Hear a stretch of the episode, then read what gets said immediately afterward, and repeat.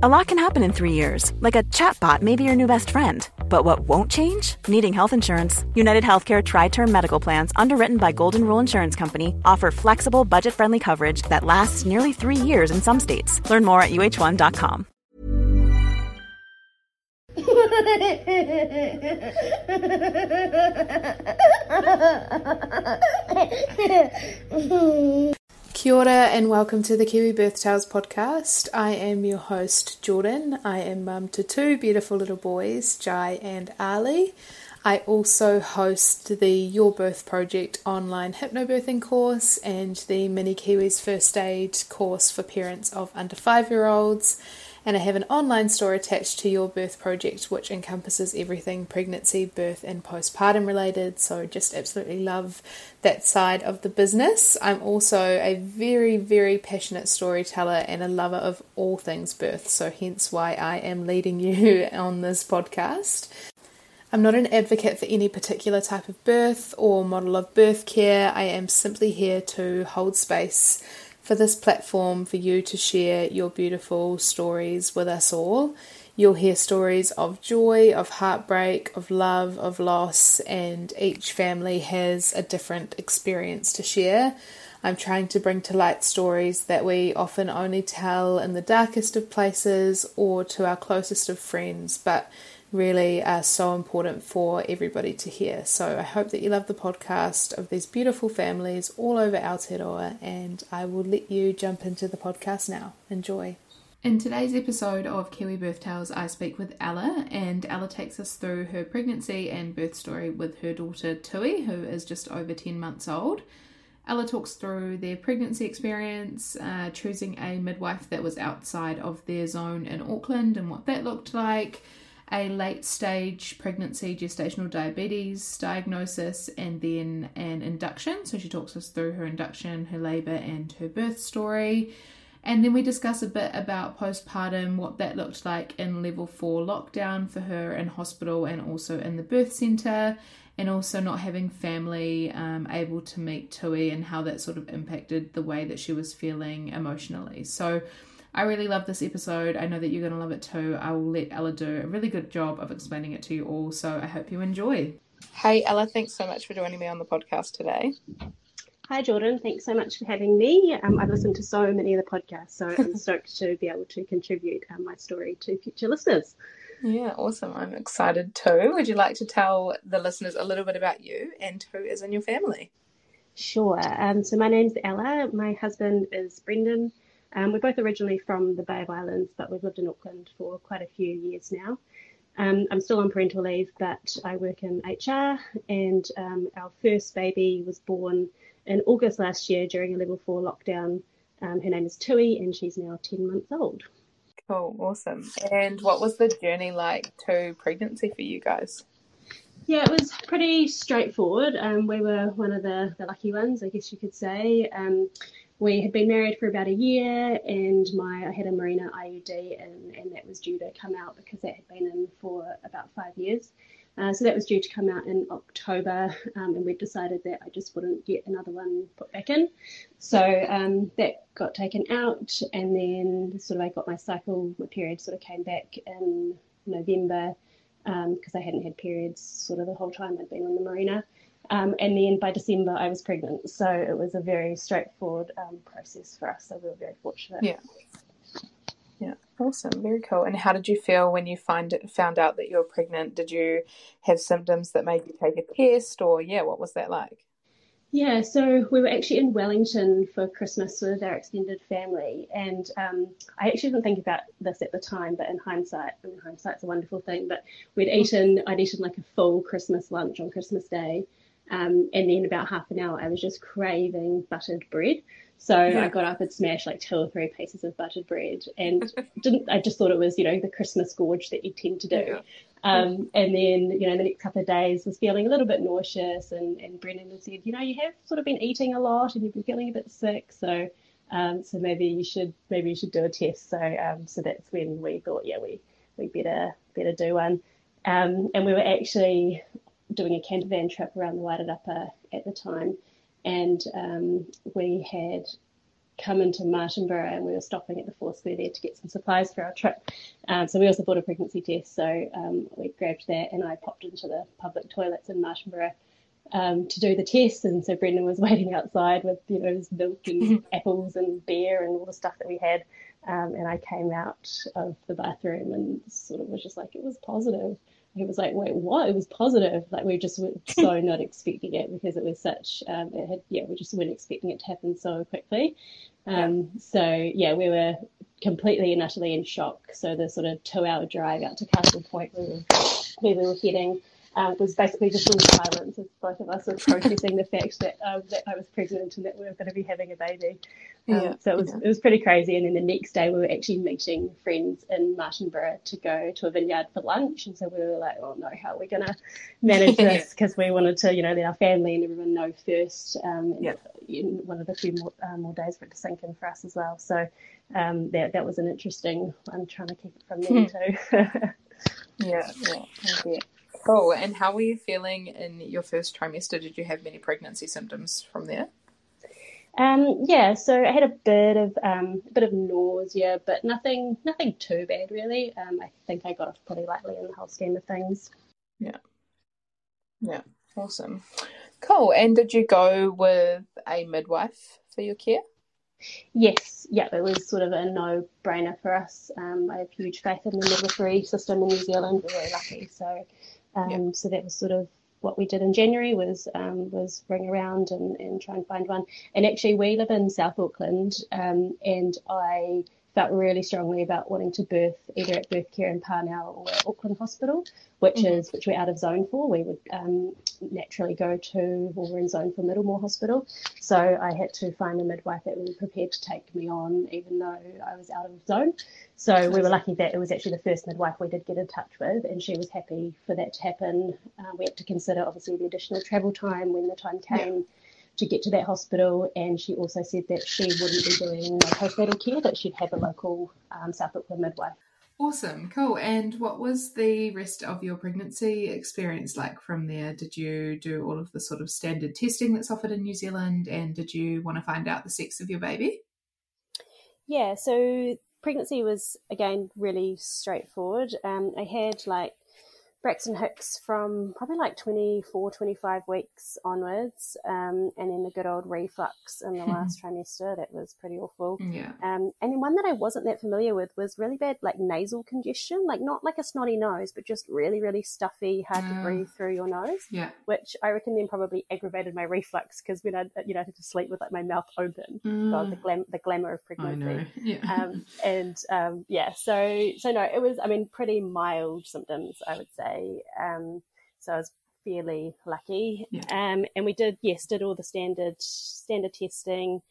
We did the NIPT test, not actually to find out the gender. We hadn't planned on doing it, but at our 12-week scan, the sonographer really struggled to get good images for the chromosomal results. Yeah. And after sort of a second scan the following week, she still wasn't happy with it. So at that point we were just like, oh, for peace of mind, we'll just do the NIPT tests.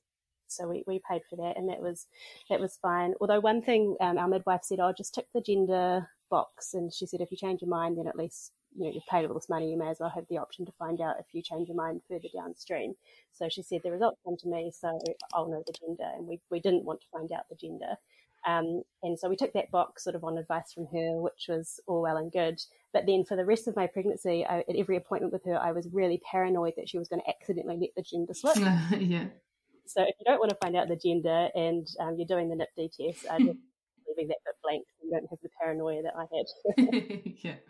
Yeah. Awesome. Cool. And did you do any antenatal classes or birth education in the lead up to your birth?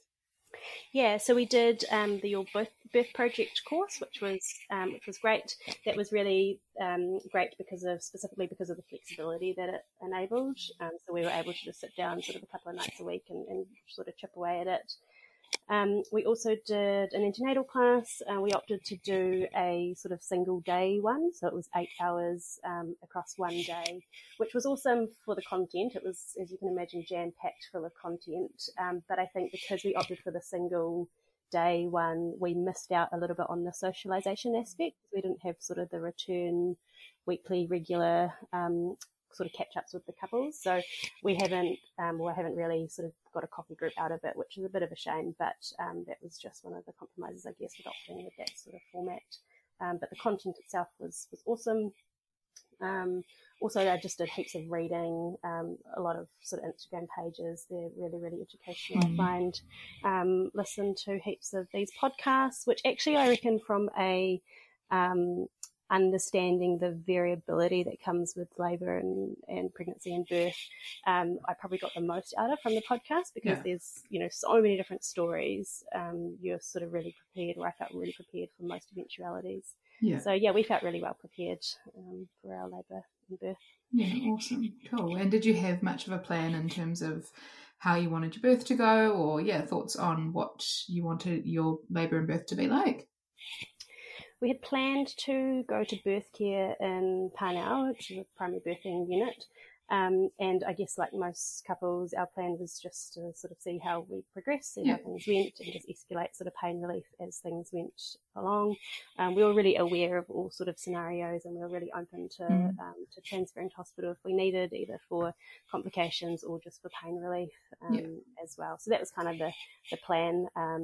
It didn't go to plan though. We ended up at the hospital, which I'll talk through soon, I think. Yeah, awesome. Cool. And just before we jump into that, I know you mentioned in your email that you are an HR manager and you sort of struggled with that sort of leaving work behind, I guess, for lack of a better word, when you're having a baby. So when did you go on parental leave, and, yeah, how did you sort of approach that? Yeah, so I have always been quite a career-driven person, and, you know, I've worked quite hard to sort of gotten to where I've gotten to, and it was quite a shift, a mental shift for me to step away from work and step back from sort of the corporate life. While I was really ready and really excited to be pregnant and to have a baby and for that next chapter, it was a really big shift for me to let go effectively. And I battled with this really strange feeling, which I'm sure many people can understand, of when you've got someone coming into your role for a 12-month period, or however long you choose to be on parental leave, and sort of hoping that they do really, really well because you want them to succeed and you want to come back to a really functioning team and a functioning business for whatever aspects you're involved in, but you also kind of don't want them to do too well either and make you look bad, and then you've got to sort of step back in and you've got all these new expectations of people around you and all that sort of thing. So it was a really interesting time, I found.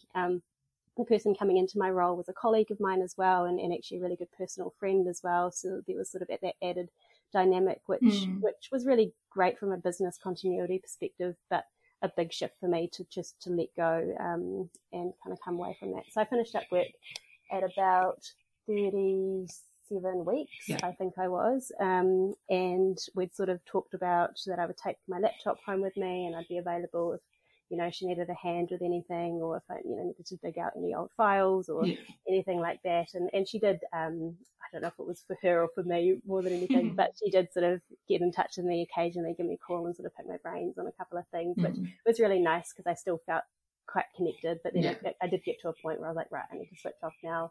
Trust that the business is fine. I mean, the business, absolutely, of course it's fine. They will carry on no matter what. But for me, it was such a huge part of my identity. I had to make a really conscious effort to let go and move into this next phase of my life. Yeah, I can definitely relate to the way that you feel about a lot of that, for sure. And were you planning at the time to take a year off, or what did that look like for you when you went on parental leave? Yeah, so we had planned for me to take the year off. We were really fortunate to be able to do that. So I'm due back in September this year, and actually just in the last couple of weeks, I've actually just accepted a different role. So I'm moving back into an HR business partner role with a different division within the business. Yeah. And this was, a really sort of, I guess, an extension to the thinking of when I came on mat leave. But I really, really loved my time on mat leave with my daughter, and my role previously was really, I loved it, but it was very high pressure, very stressful, high expectations, not a lot of downtime. You know, I found myself working the evenings and on the weekends a lot. And when sort of Brendan and I thought about what we want our next few years to look like with kids, that was not what we pictured. Yeah. And I really wanted to protect my personal time. So I want my evenings and my weekends to be mine and to be ours to spend with our daughter and any future babies that we have as well. Yeah. So it was a really conscious effort to take on a role that didn't require any sort of national travel, mm-hmm. Doesn't have a team of people that report into the role. Something that's a little bit more individual. Yeah. Still, I'm hoping I'll still get, and I'm confident I'll still get the satisfaction and the challenge that I get from working. Yeah. But also have a little bit more work-life balance. So it was the right decision to make. And sort of, I guess now we're faced with a slightly different challenge in that I'll be going back to work, but different team, different business, new set of stakeholders. But I know that it's the right decision for us, and I'm really excited about that. Yeah, cool. Awesome, very cool. And I guess if we flip back to the back to the sort of birth focus, so were you doing anything in preparation for your labour and birth? Like, did you do any antenatal expressing or any of the other list of things that you can do to prepare? Yeah, so we did antenatal expressing from, I think, 37 weeks.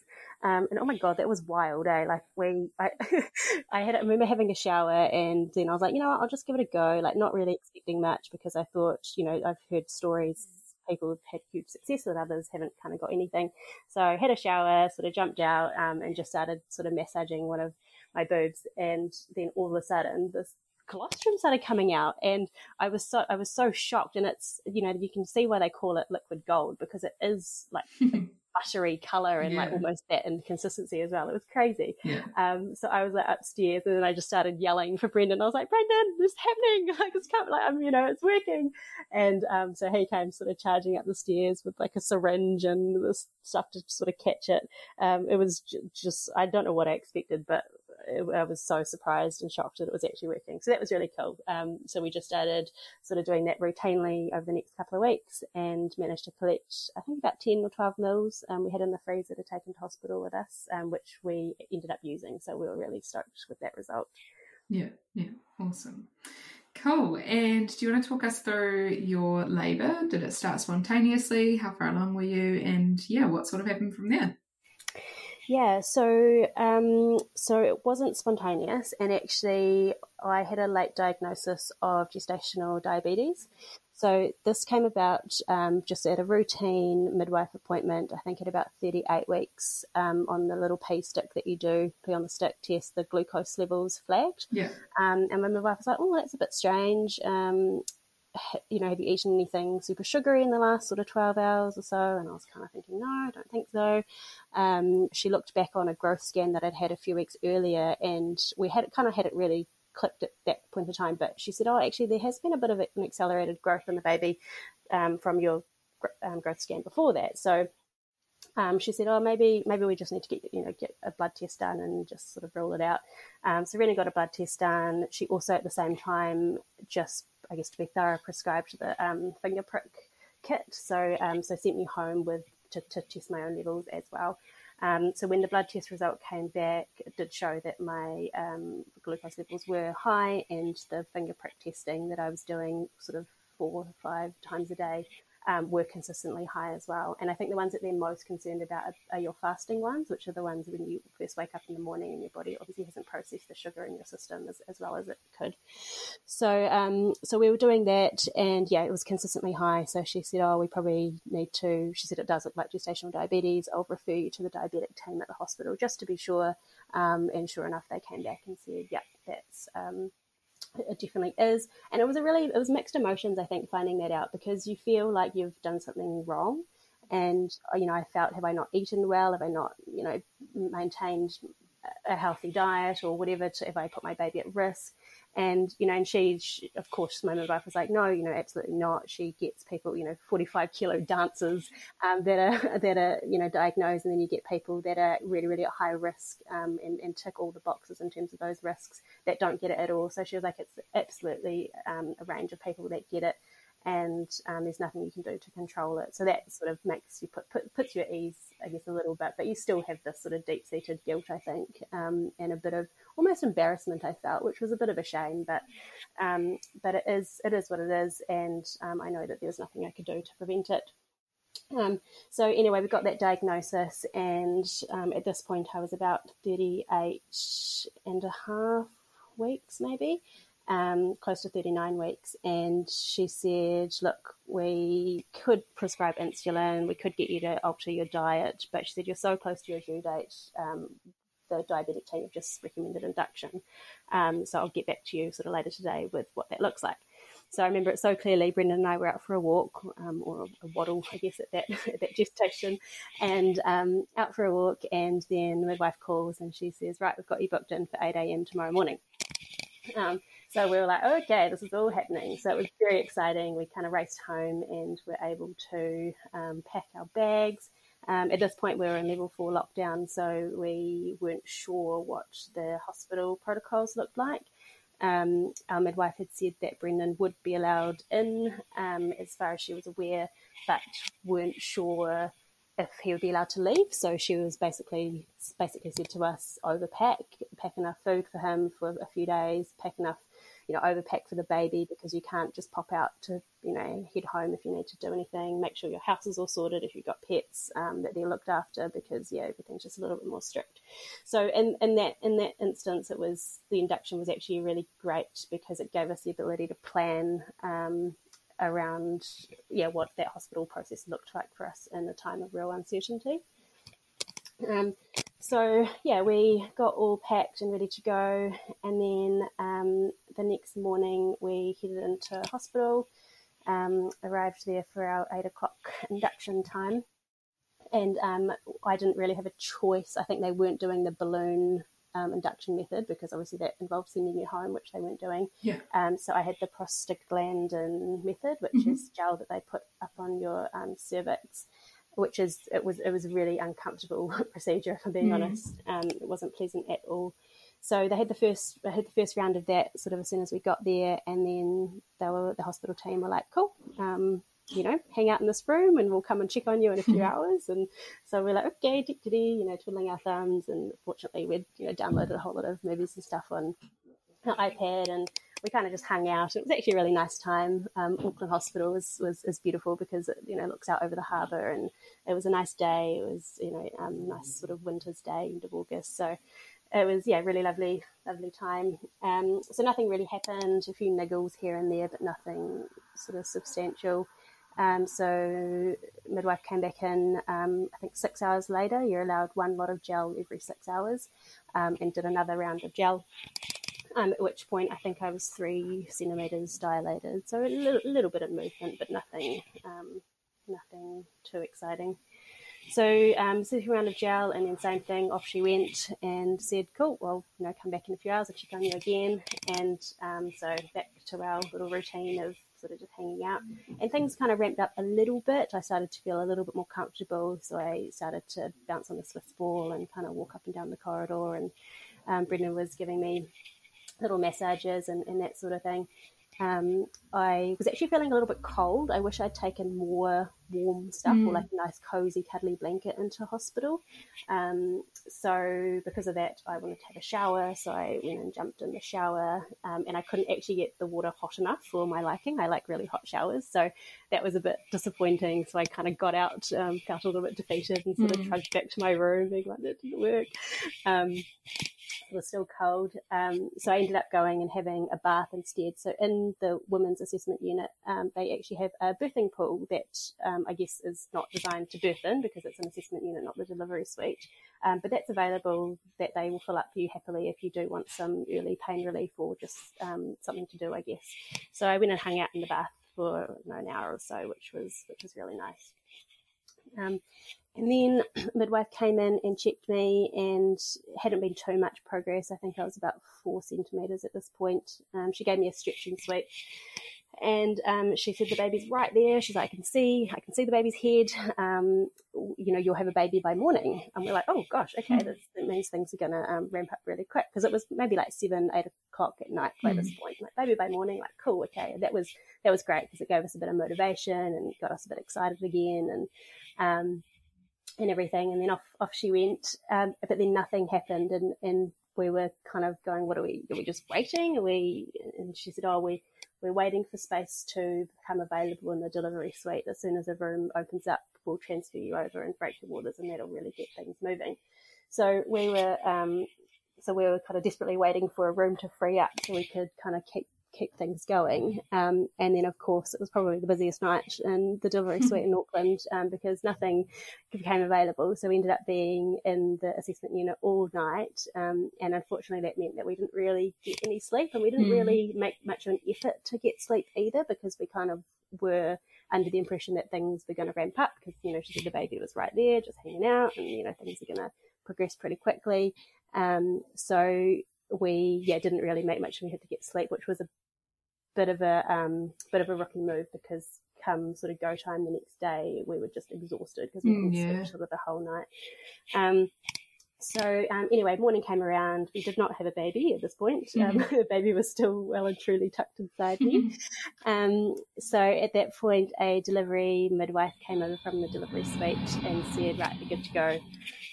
So we packed up our things and trudged across to delivery, and at this point it was probably 7-8 a.m. in the morning, and we came in sort of a full 24 hours before, so it was a bit of a surreal feeling actually, because it felt like we were starting all over again. Like, I wasn't in so much pain that I just had sort of cramps and niggles here and there, and we were being briefed by a new midwife around the next process, and it was kind of, we were already so knackered, and Brennan hadn't really eaten much, and it was just it was a bit of a shame, really, that that it had taken so long just to get a space in the delivery unit. But anyway, that aside, it was all good, and the hospital midwife broke my waters, and said, "Cool, pop a pad in, and get up and sort of go for a walk around sort of the corridors, and come back here sort of within the next 2 hours." And I was like, "Oh gosh, 2 hours—that's quite a long time." Hiring for your small business? If you're not looking for professionals on LinkedIn, you're looking in the wrong place. That's like looking for your car keys in a fish tank. LinkedIn helps you hire professionals you can't find anywhere else, even those who aren't actively searching for a new job but might be open to the perfect role. In a given month, over 70% of LinkedIn users don't even visit other leading job sites. So start looking in the right place. With LinkedIn, you can hire professionals like a professional. Post your free job on linkedin.com/people today. Walking around the corridors, so off we went out, and then literally got to the door of the room that we were in, and the contractions just hit hard and fast, and I just like doubled over, leaning on Brendan, trying to breathe through these contractions that had just come out of nowhere. It was insane. And we kind of hobbled, sort of did one length of the corridor, and then we got to the end, and I was like, we need to go back to that room. I need privacy. I need, need something to lean on. I need the things.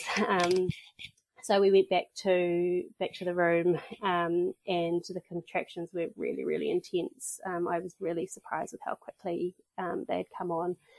And so I kind of sat on the bed for a second, and then just everything just came up. I did this massive spew. Oh my God, the midwives are incredible. Brendan was like, I hadn't even realised that you were about to spew. And the midwife had gone to the cupboard, gotten a cup, and sort of raced over to me and managed to catch everything. Like, they're mind readers. It's incredible, and how quickly they move. So had a bit of a spew, which wasn't, I guess, particularly pleasant, but I guess helps clean things out.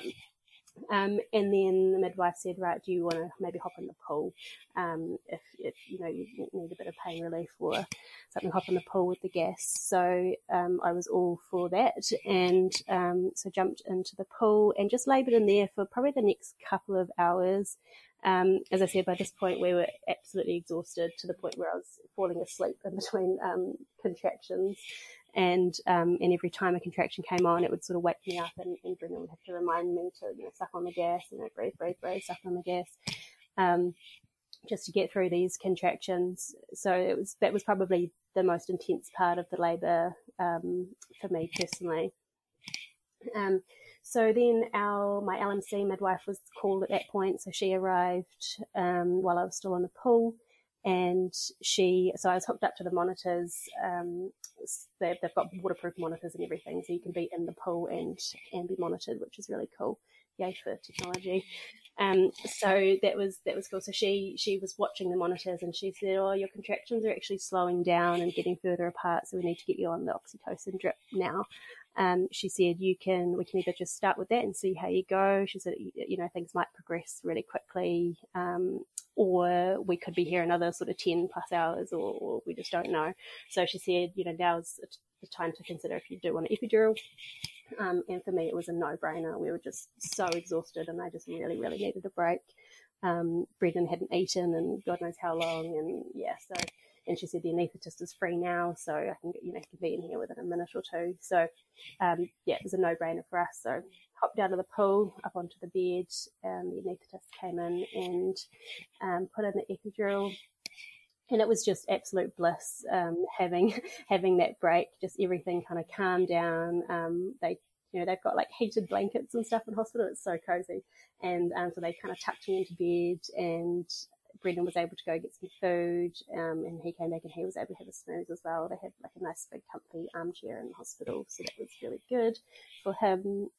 So we had a bit of a snooze, probably for maybe like an hour, and then woke up, and we were kind of just hanging out. It was all a bit strange, really, and I was watching on the monitor all the big contractions, kind of going on the monitor, so everything was doing its thing. And then we actually used that time then to call my mum. We video called my mum for an update, and of course all our family's waiting on the other end of the phone for an update of baby arriving, and we're like, "No, don't get too excited, baby's still not here." But things are good, we're feeling really good, we've had a sleep. So that was really a nice time just to be able to chat with like my mum and everything. Yeah. So then my midwife checked me and was like, "Right, you're 10 centimetres dilated, you're ready to push," which was a pretty surreal moment actually, and I think it just went to show as well that getting the epidural was absolutely the right decision, because my body just needed a break, it needed to relax, and then within sort of an hour and a half of having that opportunity, my body had fully dilated and we were ready to go. So that was really exciting. So the midwife sort of put me in a couple of different pushing positions, and she was really great. She sort of said, "Is this comfortable? We'll try this. If that's not comfortable, let me know, and we'll try something else." So we practiced a couple of different positions, and then it was about maybe 30 minutes of pushing.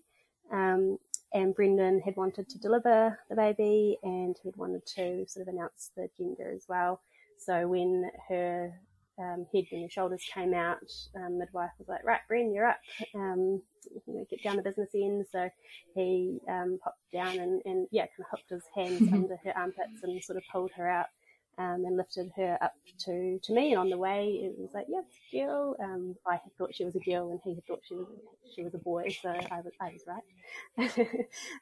Lifted her up to me on my chest, and I don't think there's anything that can prepare you for that moment of meeting your baby for the first time, especially your first baby. I'm sure all pregnancies and births are special, but your first baby, there's nothing quite like that.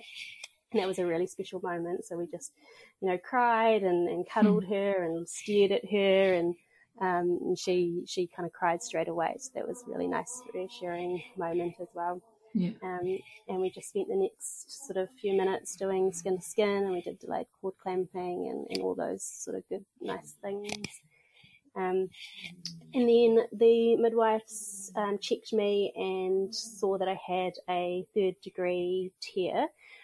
She thought it was a 3rd degree tear, but she got the obstetrician to come in just for a second opinion, and she said that it was kind of borderline 3rd degree, but she said she'd rather me go into theatre to get that repaired, just to make sure we do a really good job of it.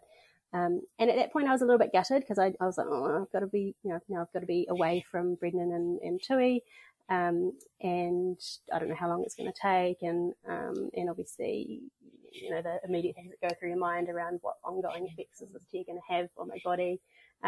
So in the moment, I was like, oh no, it's such a shame. But actually, having to wait for theatre was actually a really nice time in the end, because we kept getting bumped from all the, you know, emergency cesareans, and my blood loss wasn't that bad, so the midwives were happy for me to just kind of hang out on the bed. Yeah. And so we ended up having sort of a good probably 2 hours in the delivery suite, just me, Brendan and the baby. And once the midwives had kind of done all their paperwork and cleaned up and everything, they were sort of coming and going, and so we just had a really lovely time, the three of us. And, you know, we used that time to call all of our family and our friends and let them know the good news. And, you know, it was just a really special, special time. So it wasn't sort of all bad, I guess you could say. Mm. And then I got wheeled off to theatre, and Brendan sort of got escorted with Tui up to the ward. And that was when, while I was in theatre, he was able to give Tui some of the colostrum that we'd expressed. So that was really beneficial. When she was born, they tested her blood sugar levels, which can be quite low because of the gestational diabetes, and they were a little bit low. But once she'd had sort of a couple of mils of the colostrum, they had started to improve really rapidly. So that was really really cool that we didn't have to worry about that. Yeah. So, so up to the ward, Brendan and Tui went, and I sort of got reunited with them maybe an hour or so later after I'd been all stitched up. And the theatre team in hospital were awesome, eh? We were just having really good yarns, and so many people in the theatre room. You kind of feel like you take for granted a little bit how lucky we are in New Zealand. There was probably a team of like 8 or 10 people rushing around over me, which we're very lucky, and it was a really positive experience. Awesome. Very cool. And were there any like protocols at that time in terms of the level 4 lockdown that made things more difficult for you guys, or were you just transferred back from your surgery for your tear back to Brendan and Tui, or what did that look like? There weren't really that many extra protocols. Probably the biggest one was obviously sort of no visitors allowed, but in terms of Brendan, and like he was able to stay with me. We weren't sure if he was able to stay or if he'd get kicked out and sent home, but he was sort of stuck with us, which was we were so lucky. But no, wasn't really much difference. I don't think. I mean, obviously I've got nothing to compare it to, but we didn't. I mean, if the midwives and nurses and doctors, I'm sure they were super stretched and super understaffed and working in really trying conditions, but we were so well looked after, and you would never know that they were operating in a pandemic, because we felt just super, super well looked after, and we had a really, really positive experience in the hospital. Awesome. Very cool. And what sort of happened from there? I know that initially you wanted to go to the birth centre, so did you plan on going back there after being in hospital, or what did that look like for you? Yes, so we had planned to do a postnatal stay at birth care regardless of where we ended up birthing. So we stayed, so Tui was born on the Sunday evening, so we stayed in hospital the Sunday night. Which I think is pretty standard for when you have a tear, just so they can kind of keep an eye on that and for any infection and manage your pain and all that sort of stuff. So we stayed that night in hospital, and then the next day kind of just hung out in our room on the ward and sort of just waited. We were a little bit in limbo. We were sort of just waiting for instruction from somebody as to what to do next. So and then a midwife in the afternoon came in and said, yep, we've got your spot at birth care, so you'll be able to transfer over there this afternoon. Because I'd had the epidural and then sort of had the epidural topped up for the to have my stitches done in surgery, I had a catheter in, and when they take the catheter out, you have to pass a certain amount of urine within a certain time frame to, I guess, pass the catheter test and for them to let you go, because the anaesthetic, you know, numbs your bladder and all your sort of system and stuff as well. So they want to make sure everything is functioning right before they send you off. So I had to, they leave like a little jug in the bathroom in your room, and you have to pee into that whenever you need to go to the toilet, and then they'll sort of measure how much you've passed and if it's enough for them to be comfortable with to remove the catheter, so or to keep the catheter out, I should say. So I didn't pass enough. It was quite stressful, actually. You feel like you're doing this really weird test when they're sort of measuring your pee, but I didn't pass the test, didn't pass enough. So the midwife said, oh, unfortunately, I'm going to need to put the catheter back in and you need to take it with you to birth care and have it in for the next 48 hours whilst your body sort of discharges, I guess, all the anaesthetic and whatnot. So that was a little bit annoying, but pretty small price to pay, I guess. So off I went with my little bag sort of tucked into my pants as we left the hospital, and we put Tui in the car and drove sort of a 5-minute drive over to birth care.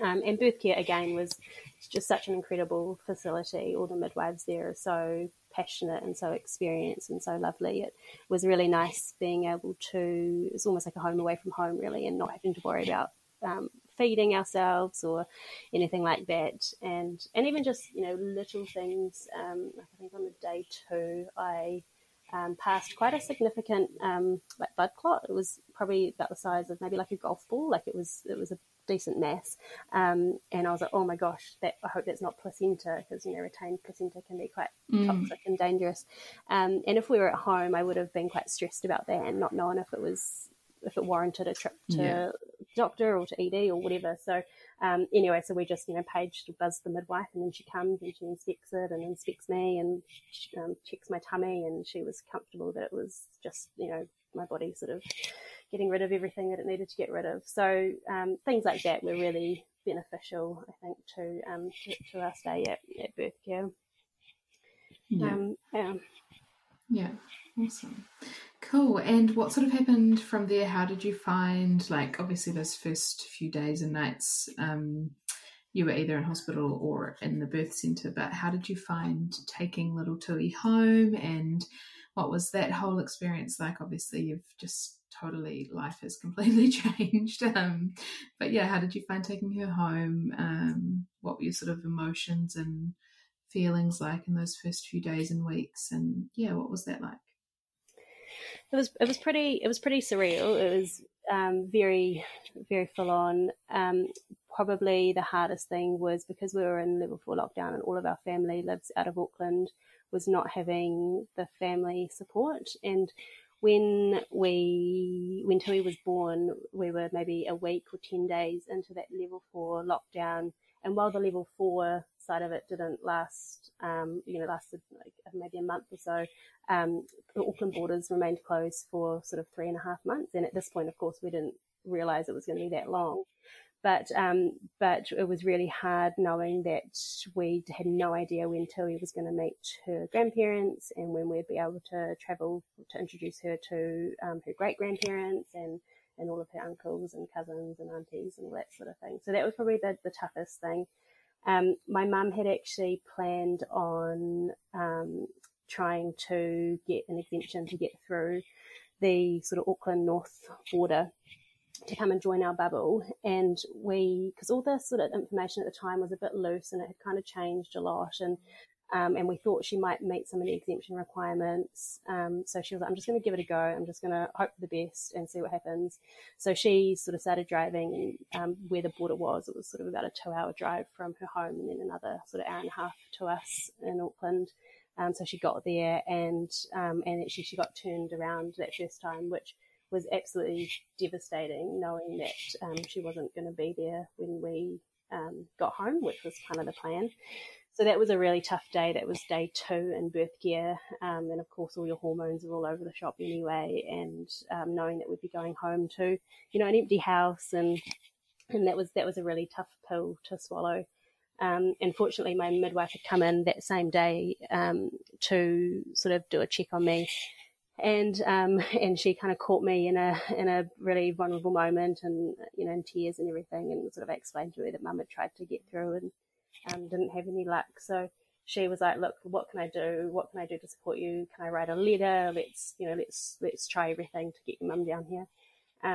So she was amazing, actually. She wrote a letter that kind of, you know, explained that I'd had quite a severe tear and that I wasn't able to lift anything that was heavier than the baby, and I needed support, and sort of, you know, reference things like the emotional support and everything like that. And then Mum used that letter to apply to the Ministry of Health, and she actually ended up getting an exemption, which she could then provide to the police who were monitoring the border.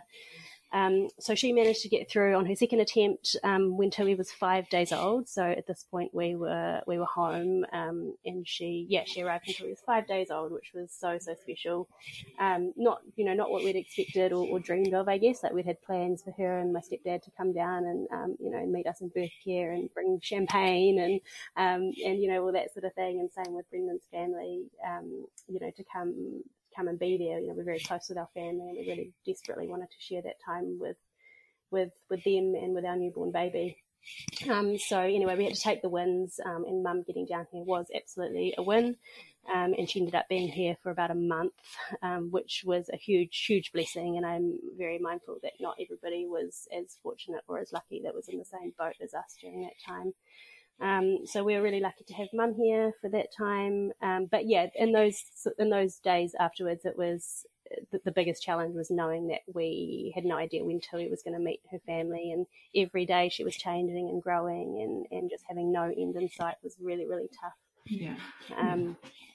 But yeah, and in terms of, Tui, she was a great feeder. She gained weight really well. I had planned to breastfeed, and that was relatively straightforward for us. I mean, it came with, the really sore nipples, and you obviously have to learn how to do it, and the baby has to learn how to do it and everything. But our breastfeeding journey was pretty good, and it still is good. I'm still breastfeeding her 10 months on. Yeah.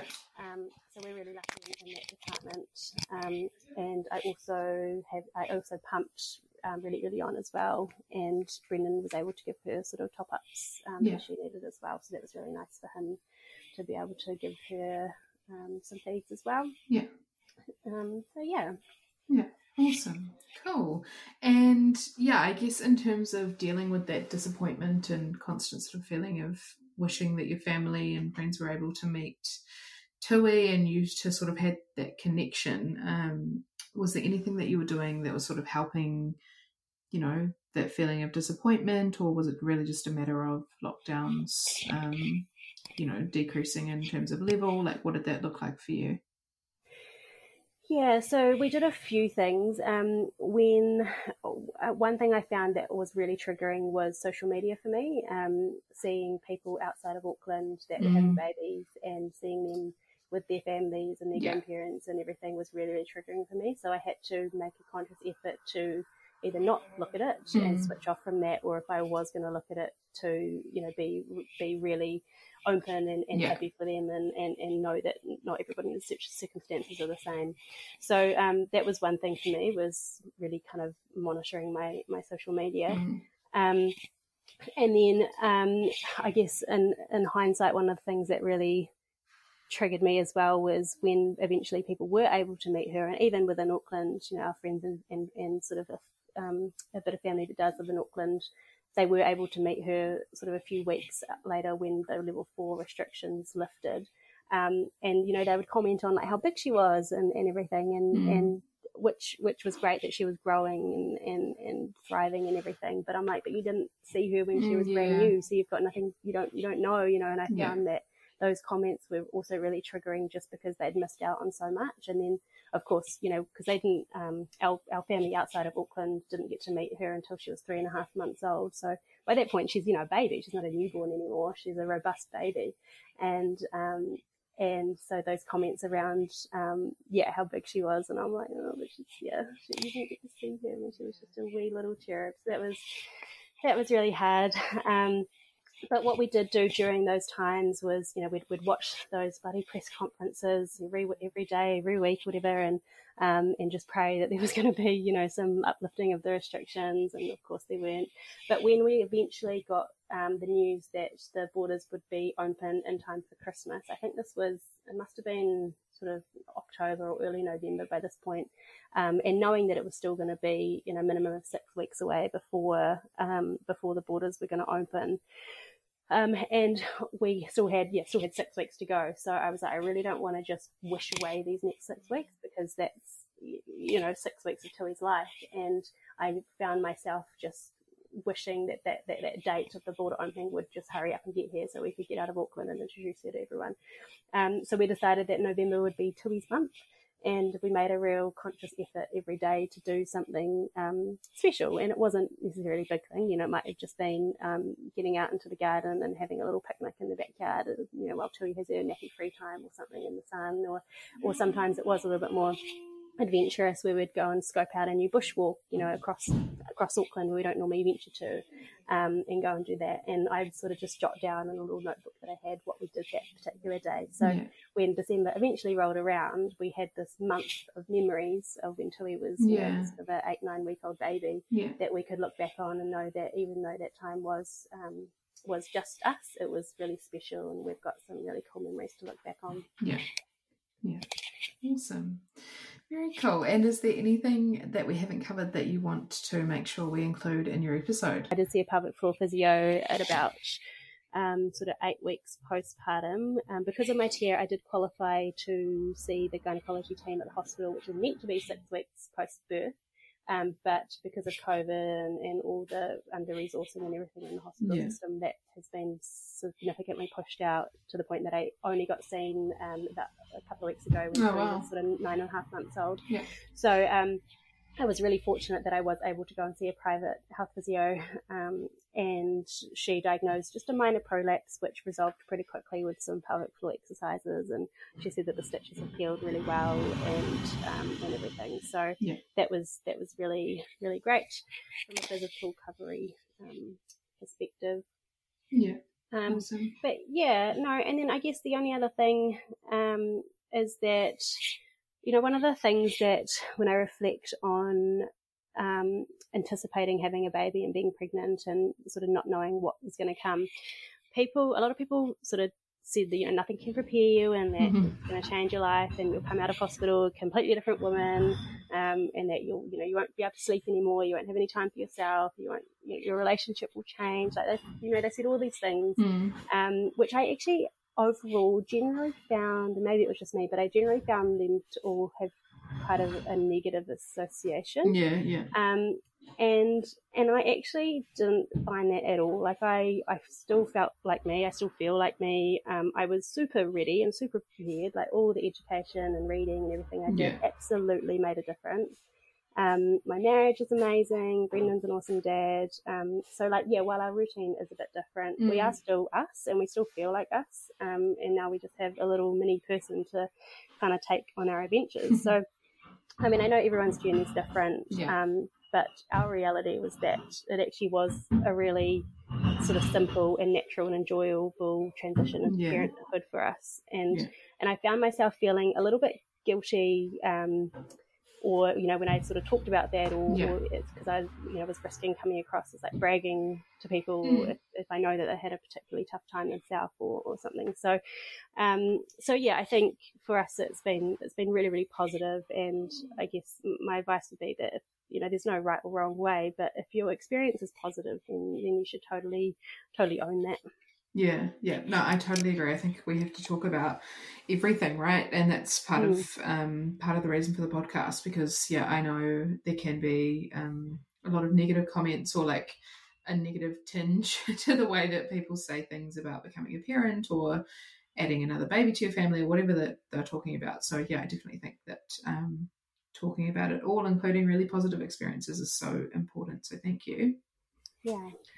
Awesome. And just before we finish up, is there anything like a product or products that you have used either for yourself or for Tui that you just like can't live without or couldn't live without in the newborn stages that you'd recommend to other mums? Well, I think in those early days, I absolutely, like, the lanolin cream and hydrogel discs for my nipples was a game changer. And I'd even, when I noticed them start to kind of blister or get a bit sore, even just wearing the lanolin cream and the hydrogel discs for like an hour made a massive difference. Yeah. So they were definitely a saviour. A saviour for me. Awesome. Very cool. Well, thank you so much, Ella, for coming on the podcast and sharing your story with me. I've loved talking to you, and I know that there'll be lots of different things that people take away from your episode, so really grateful that you were willing to share. No worries. Thanks so much for having me. No problem. Thanks so much for listening to this week's episode of Kiwi Birth Tales. I hope you have enjoyed it, and I look forward to bringing you another episode next week. Hey, it's Paige DeSorbo from Giggly Squad. High quality fashion without the price tag. Say hello to Quince. I'm snagging high-end essentials like cozy cashmere sweaters, sleek leather jackets, fine jewelry, and so much more. With Quince being 50 to 80% less than similar brands. And they partner with factories that prioritize safe, ethical, and responsible manufacturing. I love that. Luxury quality within reach. Go to quince.com/style to get free shipping and 365-day returns on your next order. Quince.com/style.